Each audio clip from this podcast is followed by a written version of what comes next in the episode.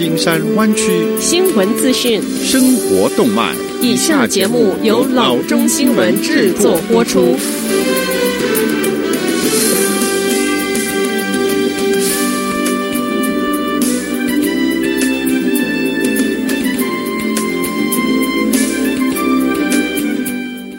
各位听众，大家好，欢迎来到老中广播电台的节目，我是君君。我们首先来关注今天的旧金山湾区地方消息。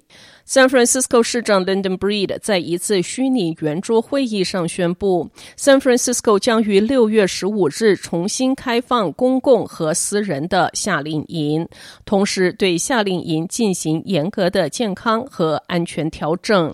参加这一次圆桌会议的有 San Francisco Park and Recreation 总经理 Phil Ginsburg 和 Department of Children, Youth and Their Families 执行主任 Maria Su。Breed 说，夏令营的安排不会像往年那样，今年的做法是六岁及以上的儿童将被分成十二人一组，由两名员工照顾。这样的组团称为 Pods，他们参加至少持续三周的活动。Ginsburg 解释说，通常城市夏令营里的孩子在不同孩子的团队中会轮流进出。在新冠病毒疫情仍未得到控制的情况下，这样的做法是不安全的，因此需要做出修改，以确保儿童以他们家庭保持健康。让一群固定的孩子留在一组，可以最大幅度降低感染的风险。对孩子来说，走出去和重新融入群体是非常重要的。当然会有室内活动的空间，但是今年的夏季会更加强调户外活动。Ginsburg 说，城市的这个命令覆盖二零二零年六月十五日至二零二零年八月十七日期间，私人和公共的夏令营。下次消息。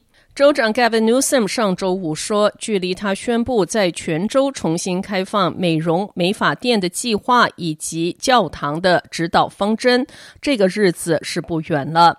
Newsom 在新冠病毒简报会上公布了这些消息。他还补充说，在过去的二十四小时中，加州新增八十八起 COVID-19 病毒死亡的病例。为了纪念 Memorial Day，Newsom 出现在 Yountville Veterans Home。Yountville Veterans Home 是全美最大退伍军人收容设施。Newsom 还宣布启动名为 California Connected 的州接触追踪专案和宣导活动。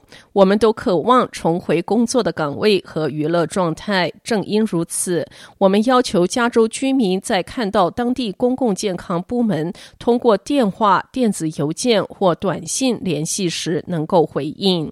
Newsom 在一份声明中说：“简短的回应可以挽救生命，帮助我们的家庭和社区保持健康。”接触追踪计划由州和地方公共健康官员和 UC San Francisco 和 UCLA 合作领导。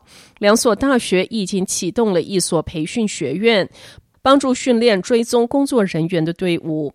Newsom 还表示，未来的几天将会公布健身房的指导方针。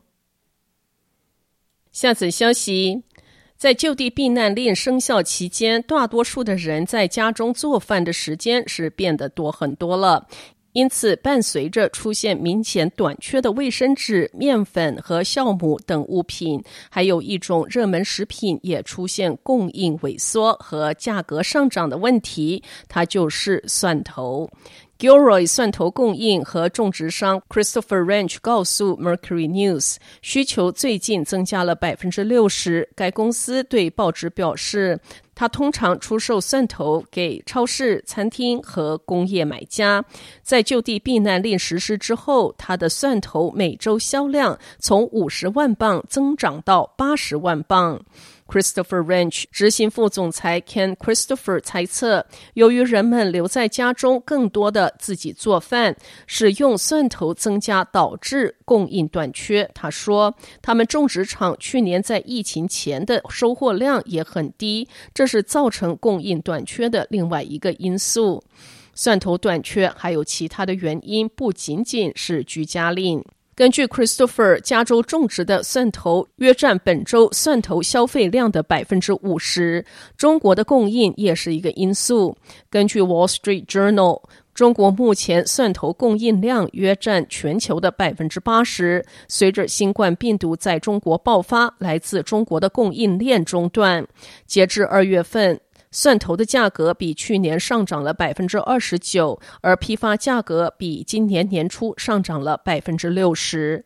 国内另外一位蒜头种植商 John Millen 告诉 Journal，他预计今年的夏季蒜头的价格将继续上涨。下一季的蒜头将在今年夏天上市，Christopher Ranch 预计再过三周就可以收获。因此，蒜头供应形势有望很快能够好转。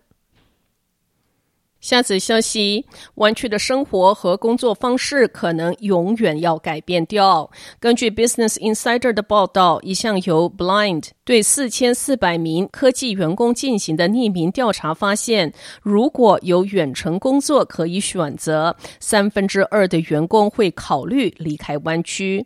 随着许多科技巨头陆续宣布让员工无限期的远程工作的计划，这种选择似乎越来越有可能性。上周，Twitter 首席执行官 Jack Dorsey 告诉员工，即使在新冠病毒疫情过去之后，大多数的员工也将可以选择长期在家工作。在这家社交媒体巨头的颠覆行动之后，Coinbase 和 Square 做出了类似的决定。Google 和 Facebook 也很快的加入他们的行列。虽然他们没有一个无限期的改变，但预计至少在二零二一年之前，在家工作成为常态。以办公室为中心的文化可能会成为过去。尽管考虑到远离 San Francisco 高昂租金和房贷价格带来的生活费用降低，工资可能会有调整。在历经一个世纪的办公室文化之后，这种彻底的变革可能会从根本上改变美国人的工作方式。即使员工真的回到市区办公室，一周五天的工作也可能成为过去。在这一项调查的受访者中，压倒性多数说他们不希望在疫情后每天回到办公室。对于许多与超高生活成本，缓慢通勤等 San Francisco 生活综合症做争斗的人来说，这是一种受欢迎的变化。随着城市酒吧、商店和餐厅在疫情中关门，一些科技员工说他们没有留下来的理由。与此同时，对 Tahoe 等其他地区的房地产的兴趣也不断的上涨。Blind 调查挖掘了被调查者的坚定愿望。当被问及如果可以选择远程工作，是否会考虑搬家之时，百分之三十四的湾区受访者表示不会，约百分之十八的受访者表示会考虑搬出湾区，但是仍然留在加州。百分之三十六的受访者表示会考虑搬到美国境内的其他州。百分之十六的人表示他们已经考虑要离开美国。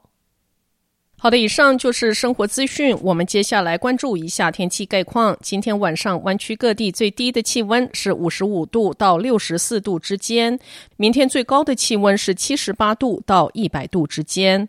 天气炎热，请各位听众们一定要注意多喝水，避免中暑。好的，以上就是生活资讯以及天气概况。新闻来源来自 triple w dot news for chinese dot com 老中新闻网。好的，我们休息一下，马上回到节目来。